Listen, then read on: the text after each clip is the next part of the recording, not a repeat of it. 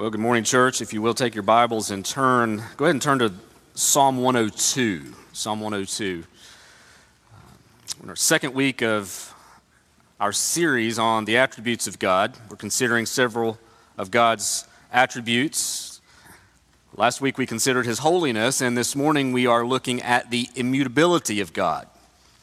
And today we're going to be following through several passages of Scripture instead of working through a single text like is our normal pattern. Usually we would work through pa- one text and, and just stay there, but this morning uh, it was a bit more of a topical sermon, and so we're going to be looking and considering several passages uh, in light of this doctrine of who God is. And so we'll, we'll begin in Psalm 102, uh, specifically in verses 25 through 27 and we look forward to our time together. Let's just pray once more for God's help as we consider His Word. Father, thank you for your Word. Thank you for its instruction in our lives. We pray that by your Spirit you would allow this truth to be planted in us and to transform us for your glory and our good, we pray. In Jesus' name, amen. We live in a world that is filled with change. Life is marked by regular updates and upgrades. Pretty much everything we know in life changes, doesn't it? iPhone 14. All right, you got it? Well, praise the Lord. for, for those of you with lesser technology, uh, you still have upgrades as well and updates. Think about all that changes in life language, communication, transportation Technology changes. Books need revising. Believe it or not, our bodies age. Homes need renovating. I mean, everything that we're accustomed to in life changes in some way. We don't know a world without upgrade or update. Everything we know is constantly changing. But how does that idea of change apply to God. Many in our day even seem to think that God and His Word are in need of updating. But does that, does that happen? Does God change? And what would it mean if God was in need of change? Can that actually be? Well, the short answer is no. God does not change. God does not change in who He is. God is never in need of updating. There's not a God 14, right? He's never in need of change. He is as He is, has always been, and will always be. The fancy word for this that we're using this morning is He's immutable, He's unchanging. And what we mean when we, st- when we speak about the immu- Im- Im- I can't even say it, immutability of God is that God is unchanging in his being, in his perfections, so in his person. He's unchanging in his purposes and his promises. It doesn't mean that God doesn't feel or express different emotions or respond to his creation differently at times, but it does speak to the fact that God, in his being, his purpose, his promise, will never change. The Dutch theologian Herman Bavinck summed it up quite well. He said, The doctrine of God's immutability is the highest significance of religion. That's a big statement. The contrast between the creator and the creature Every creature, he says, is continually becoming. It's, a, it's change, it is changeable, constantly striving, seeks rest and satisfaction, and finds this rest in God, in Him alone, for only He is pure being and not becoming. So, why is this so essential for us to understand? Why would I put this out for our sleepy youth to consider this morning. What, what should we preach when the youth come off a, a long retreat and are sleepy? Let's talk about the immutability of God, right? Why is God's immutability, according to Bavinck, the highest significance of religion? Why does it matter that He's unchanging? And what kind of significance would that have to play upon our lives? Well, I'm glad you asked. These are all important questions for us to think about when we think about the nature and the character of who God is. So, as we consider this doctrine this morning, I want us to, to look at three ways, these three ways that I've already referred to this morning, how God is unchanging in his person, in his purpose, and in his promises, and how that impacts us. This is very applicable. All right? There's lots of application that comes flooding out of this, this teaching of God's unchangeableness. Right? Lots. So let's consider, first of all, that God is unchanging in his person. Psalm 102, verse 25, the psalmist reminds us here of God's existence long before the heavens and the earth were made points us to the eternality of God, but he also points us to something else. Look at what the psalmist says. He says, Of old, you laid the foundation of the earth, and the heavens are the work of your hands. They will perish, but you will remain. They will all wear out like a garment. You will change them like a robe, and they will pass away. But you are the same, and your years have no end. The psalmist here is pointing us to, to, this, to, to the universe itself, having a starting point, having a, a beginning, and how even the universe changes over time, but not God. He remains the same. This particular psalm is, is really, if you look at the greater context, a complaint given to the Lord from one who is facing a great calamity.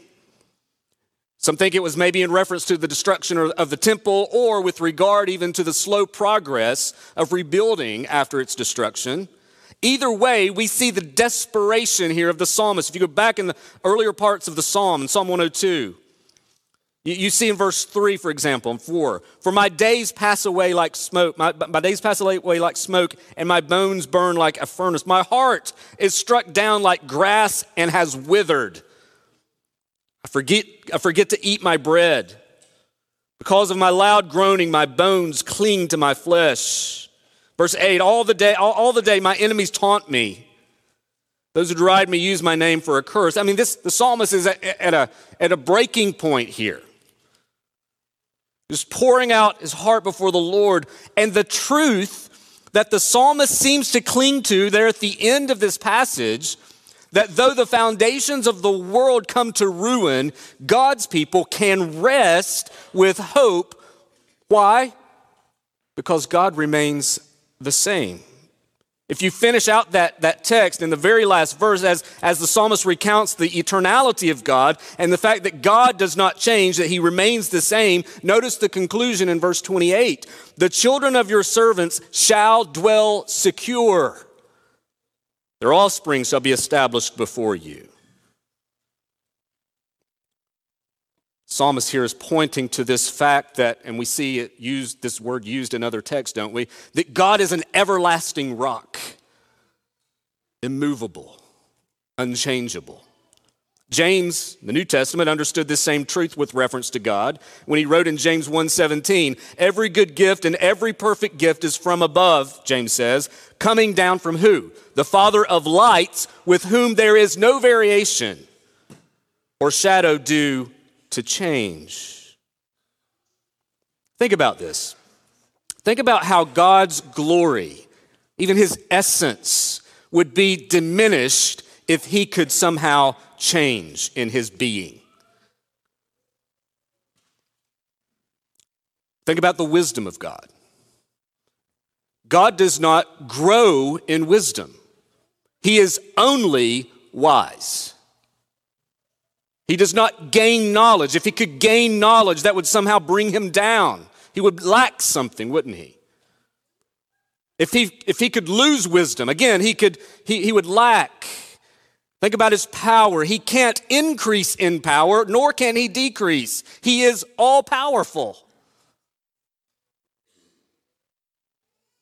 What God is today, he always was. No beginning, no end. He doesn't need recharging or updating. He is who he is as he's always been. I get it. Our, our finite brains reach a capacity of trying to understand that. Like, like there's, there's going to be a point you reach, no matter how many theologians you've read throughout, your, the, throughout the years, that, that you just like hit, hit a wall and, and trying to understand that. Like God has always been, yes. And He's not changed, He's not evolved.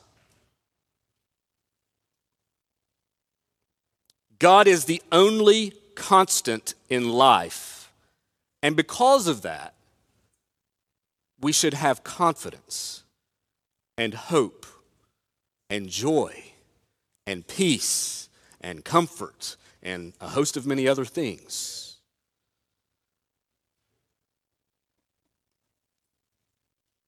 If any of the attributes of God that we will look at any of the attributes that describes God's being and his character were able to change, again, that would indicate a change for the better or for the worse, which means he's not God.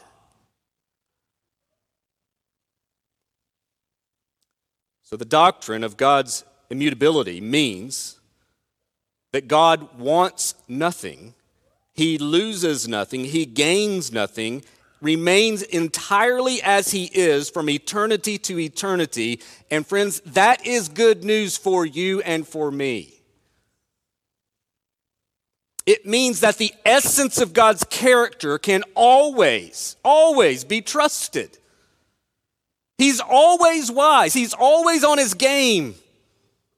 Like you can't you can't trick him. He knows all things perfectly, fully, always. He has all power, always. He's ever present, always. nothing of this changes. God is always holy. He's not holy on Sundays and then Monday through Friday he kind of steps back from that. No, he's always these things. There is no lack with God. And that is good news for us. That means he can fully be trusted and depending, dependent upon. We, there's not a person in this room that's perfectly dependable, right? Not one. Like I, I, I prefer to be on time, but there's times where I'm late, right? Not, not, not all of us are, are dependable. God's always dependable. Always. God is unchanging in his person, in his essence, in who he is in his being. He does not change or morph or upgrade or evolve or, or, or whatever. He is and has always been. Number two, God is not only unchangeable in his person, he is unchangeable in his purpose. Turn with me to the book of Isaiah, chapter 46. Isaiah chapter 46, there in the Old Testament. Again, the prophet underscores this truth of God's unchanging purposes. In this chapter, Isaiah is, is writing about, he's really contrasting the, the idols of Babylon to, to the one true God. And he's really taking on these Babylonian idols. He's taking them to task. He's exposing the folly of idol worship as he explains how these idols are the works of human hands and have to be kind of taken around by man. Isn't that foolish? Not only do we have to make this God, we've got to tote him around. And Isaiah saying, that's ridiculous.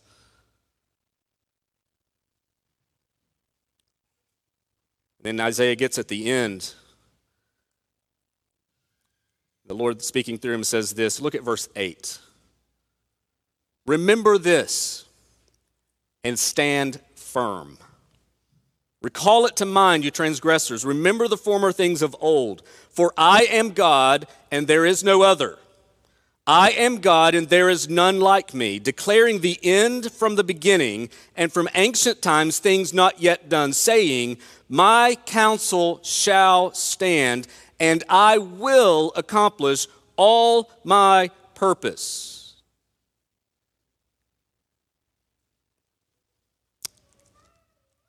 Isaiah, as he's contrasting the truth of who God is to the false Babylonian idols, he, he's describing God and he points, one of the things he points to, so that in verse 8, people can remember and stand firm, he points to God's unchanging, unfailing purposes.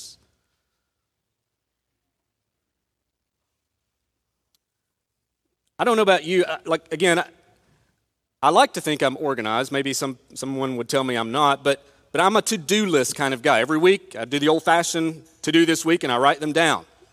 And then I go day by day and write down certain things. And in my mind, I even kind of have an ongoing to do list. And, and I'm one of those that if I don't complete all of that, I get a little irritable, frustrated because I know there's something to be done that I just didn't get to this week or last week.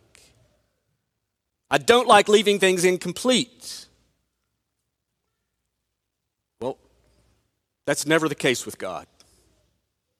God never leaves anything incomplete. His purposes always stand his counsel, the fullness of his will, the, the purposes God has ordained will always stand. God's divine to do list, always accomplished.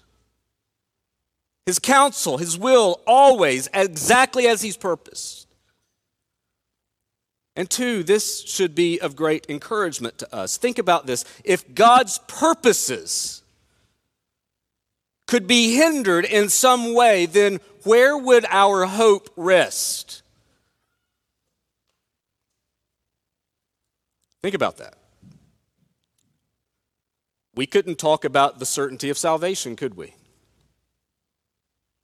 The certainty of heaven. There's a lot of things that we would be wavering on if God's purposes could somehow be altered midstream. Paul says in Ephesians 1, verse 11, Speaking of Christ, he says, In him we've obtained an inheritance. We've received, we've obtained by faith in Jesus an inheritance, having been predestined according to the purpose of him who works all things according to the counsel of his will, so that we who are the first to hope in Christ might be to the praise of his glory. Paul's pointing to the certainty of this salvation, the, the certainty of an inheritance we've, we've obtained, having been predestined according to what? The purpose of Him who works all things to the counsel of His will. Not some things, not occasional things, all things is being worked by God. His purpose is unfolding day by day, moment by moment, hour by hour. Listen, God is not a God of possibility. He is a God of absolute certainty. And that should be a rock on which you stand. If God's purposes could change or be altered, again, that would be an indication of a weakness, something that God lacks. One man who understood this quite well was Job. We know if you read Job in the Old Testament, Job endured some of the worst trials and suffering imaginable.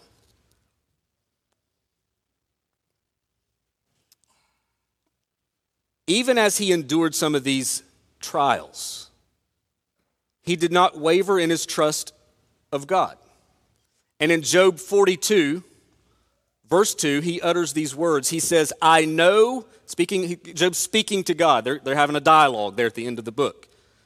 And Job says, I know that you, God, can do all things and that no purpose of yours can be thwarted. That's coming out of the mouth of a man who's lost everything. everything valuable to him. He's lost it all, and Job is saying to God, I know that no purpose of yours can be thwarted.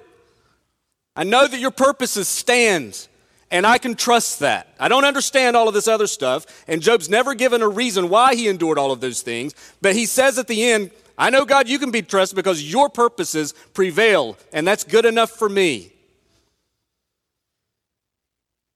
It's good news. Nothing can hinder God's purposes from unfolding. Think about just in these categories alone His purpose to save. His purpose to save. Friends, shouldn't that give us as Christians confidence in evangelism, in doing the Great Commission together? As we go and make God's word known to the world, that should give us confidence. No matter how hard the ground may seem at times, we know that God's purposes will not be thwarted. And we go with that confidence and that sense of urgency, knowing that God will save. He does, He has, and He will. And that His purposes can't be thwarted, so we go with confidence. His purpose to sanctify, to grow us, to make us more and more like Jesus, cannot fail. He who began a good work in you will will bring it to completion at the day of Jesus Christ. So that should be encouraging for us in our discipleship, as messy and as difficult as that is at times. We are encouraged, we are confident because God's purposes can't be thwarted. His purpose to glorify to give you and I hope for the future. He who promised will do it. God's unchanging purposes are foundational for our hope. Think about that again. If God's purposes are unchanging, that means He can never fail, not once. God will never fail in doing His will, in doing that which is right and good in the world. God's purposes will never falter. And just as that is our very sense and source of hope and joy and confidence as Christians, we should also understand that should be a warning to those who are not trusting in Christ. Because God's purposes will not be thwarted, that includes his purpose of judgment. God will bring forth justice and judgment against sin. He will hold us accountable. And if you remain in your sin and not trusted in Christ, then you must know with certainty you will stand before God and face the, the, the, eternal consequences of your sin. God's purposes will not be thwarted. That, that should be a source of hope to those who are hoping in Christ, believing in Jesus. But if you're not, that should be a warning to you. It should be a warning. God is not like weak parents who threaten kids with consequences but never follow through. He's told us clearly because, and, and, and, he's told us clearly in his word, and because his purpose does not change, then all who remain in their sin outside of Jesus will be condemned and held accountable. Hebrews 9, verse 27 just as it is appointed for man to die once, and after that comes judgment. So Christ, have been, having been offered once to bear the sins of many, will appear a second time, not to deal with sin, but to save those who are eagerly awaiting for him. There's this appointed day when we all stand before God, and those who are trusting and believing in Jesus will find that day filled with hope, and those who aren't, it will be a day that's unbearable. So, friends, if you're here today and you're not trusting in Jesus, you're not following Christ. You're not, you've not turned from your sin and put your hope in Christ. Maybe you have lots of questions to consider. But then understand this that the doctrine of immutability, the fact that God is unchanging, should urge you towards repentance and faith. It should remind us all that, hey, we, God's unchanging, and that's in the good and in the, in, the, in, the, in the negative consequences that we will face. He's unchanging in his purpose. And number three, he's unchanging in his promises. The book of Numbers, fourth book of the Old Testament. Book of Numbers in chapter 23. Here in Numbers, we have the story of the prophet Balaam who goes to visit the king of Moab, Balak. It's a long story, but just kind of shorten it for us. Balak, the king of Moab, asked this, this prophet of sorts, Balaam, to curse the Israelites because he was fearful that they were too powerful. This, this, Moab, this Moabite king was afraid of the Israelites. He was fearful that they were too powerful and that they would maybe invade somehow as they were making their way to the promised land, right? And so Balak calls this prophet Balaam and asks him to curse the Israelites. And Balaam has some interactions with God, which is another story, kind of in the story, but at the end of the day, Balaam refuses to curse the Israelites, and instead the Lord gives him a word to give in response to King Balak, which we read in chapter 23 of Numbers. Chapter 23 of Numbers. And so earlier, the Lord meets with Balaam, and the Lord gives a word to Balaam to speak to Balak. And in verse 18, we hear that word. Numbers 23, verse 18. And Balaam took up his discourse and said, Rise, Balak, and hear. Give ear to me, O son of Zippor. God is not man that he should lie, or a son of man that, she, that he should change his mind. Has he said, and will he not do it? Or has he spoken, and will, not, will he not fulfill it? Behold, I receive a command to bless. He has blessed, and I cannot revoke it. Balaam is, in, in essence, telling Balak, listen, God's given me a word to bless, and that's what's going to happen, right? I, God's promise to do this, He's going to do it. He's going to hold firm to His word. And Balak, Balaam points that, that he's speaking that truth back to King Balak. Has he said and will not will he not do it? Or has he spoken and will not he fulfill it? Hold on to that thought for a second because there are some examples in Scripture where it seems that God does go back on His word. That He changes His mind about a situation. He said He was going to do this, He's promised this, and then something happens along the way and God changes His mind and He doesn't do it. And some will latch onto those verses and say, Ha!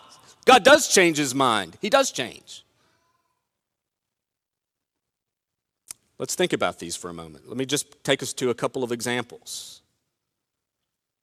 There are some examples where, where God does change his mind about a situation. Look in, in, in Exodus chapter 32, if, if you recall that, that moment where, again, Moses goes up to the mountain, meets with God, and he's there a little longer than the Israelites expected, and they get impatient, and they make a golden calf and start worshiping this golden calf. Moses comes down, and God's about to take them out, right? God's, he's going to take them out. He's going to, to, to his, the, the scripture says that his anger burned against them. But Moses intercedes on their behalf, asking God to relent from his anger. And in chapter 32, verse 14 says, the, the, the, scripture says this, and the Lord relented of the disaster he had spoken of bringing on his people. That's the scene. God's people, the Israelites, become idolaters. They worship a golden calf, and God's anger burned against them, and he says, I'm about to take them out. And Moses prays, says, Hold on, please don't do that. And God relents and doesn't. Go to the book of Jonah, the Old Testament. Jonah is called to go preach to the Ninevites. He has a little struggle there at the beginning of doing that, but God gets his attention and sends him, sends him on his way eventually. A fish involved in that scene. He's called to go preach to the Ninevites, and his message was simply a message of pending judgment. The Ninevites were a very wicked, ungodly people, and Jonah was a prophet sent to them to go proclaim judgment. And that was simply his message. In 40 days or so, you'll be overturned. Judgment's coming. But the passage in, in chapter 3 tells us in Jonah that they believed God. They believed it. And they repented of their sins, and the text tells us that God relented. He did not bring judgment upon them. So, what are we to make of passages like these where it seems as if God promises one thing, then goes kind of against his promise and gives another? Or promises to, to give judgment and withholds it? What do we make of those passages? Good question. Just call Jeremy this week and he'll tell you. No, just kidding.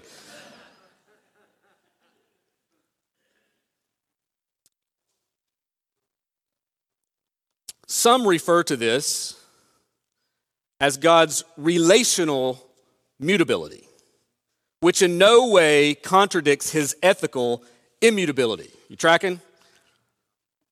That's a lot of, lot of words to come out of our mouth, right?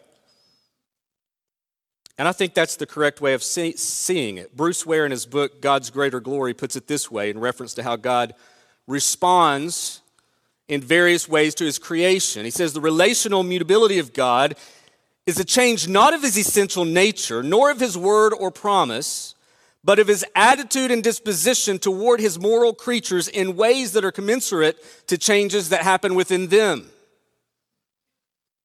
So, in these situations, God does not change in his essence, in his person. He's not changing in his purposes, nor is he changing in his promises. But he does change a course of action based upon how a people respond in time, and this is still within his unchanging purpose and promise. Think about the, the, the, the truth that had been taught from of old that if you would repent, God would forgive. Some people see passages like these and conclude that that God must not know all things because he learns new information and there he, then he responds to that new information. But that is not at all the case. He's perfect in wisdom. God knows all things. He learns nothing new. Again, God had established from the beginning that those who would repent and turn from sin would be forgiven, which is exactly what he does in Nineveh. He's faithful to his promise to forgive. Had they not repented, he would have been faithful to his promise to condemn. And that allows him to remain faithful to his word. He fulfills it. Sin and be condemned, repent and live. That's exactly what happens. So, even though God is unchanging in his person, his purpose, his promise, and his essence, he does respond to the behavior of his creatures in time. So, for example, God's purposes and promises include things like our prayers. Think about prayer and how this would relate.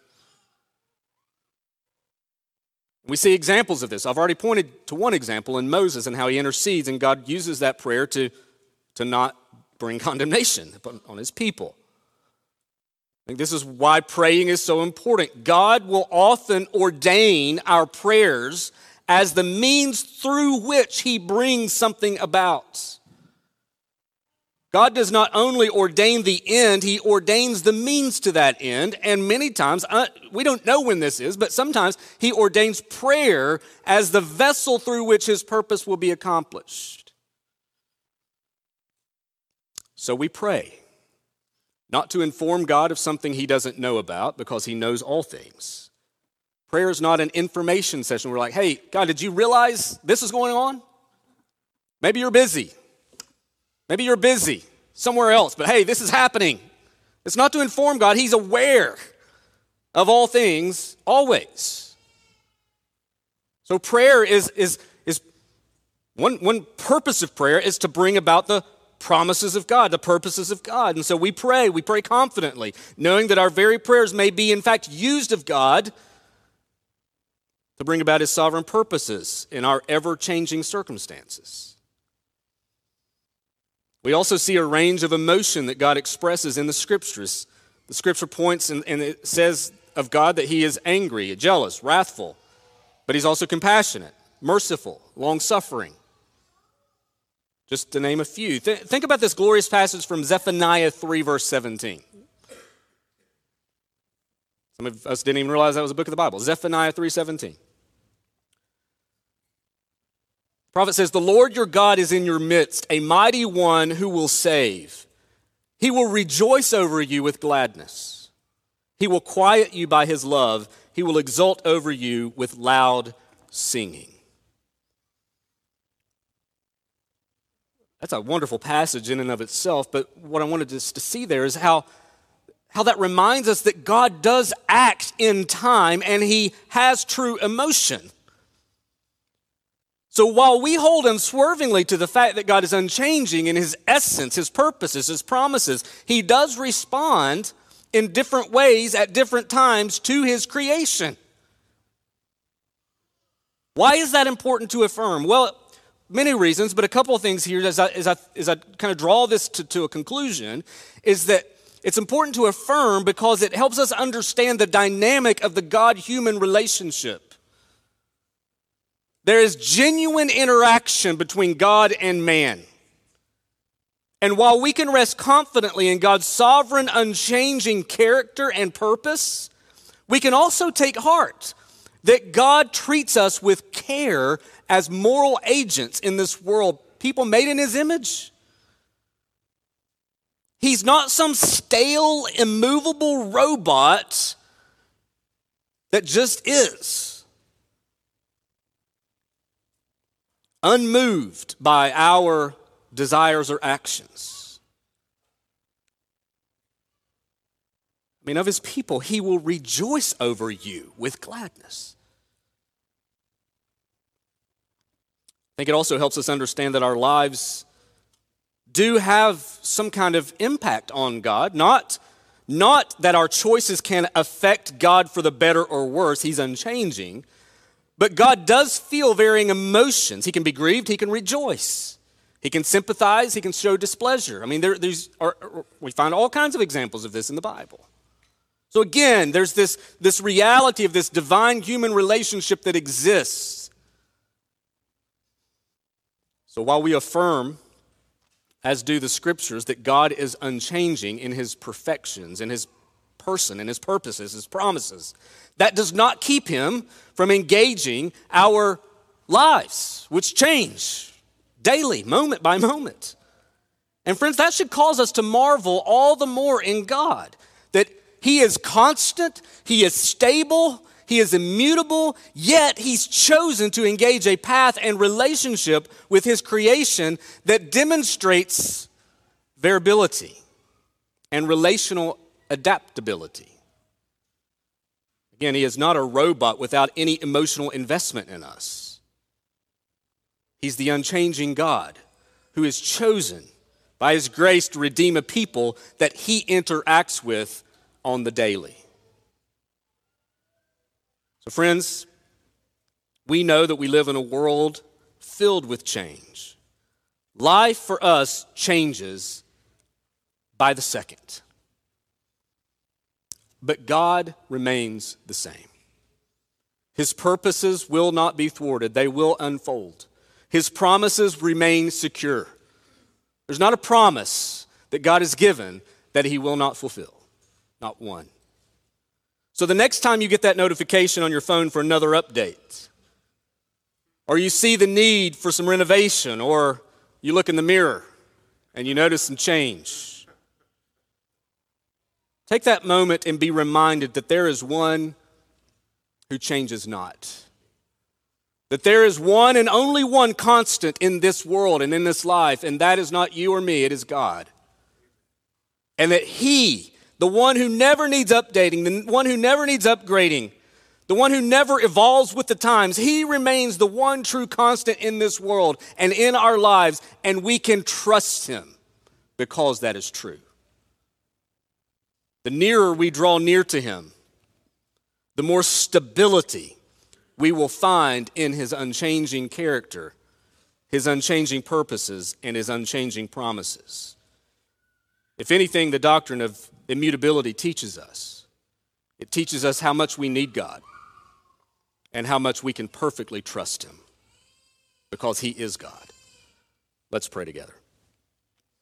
Lord God, we do thank you for your word, which is good and true, that reminds us of who you are, as you've revealed yourself in it.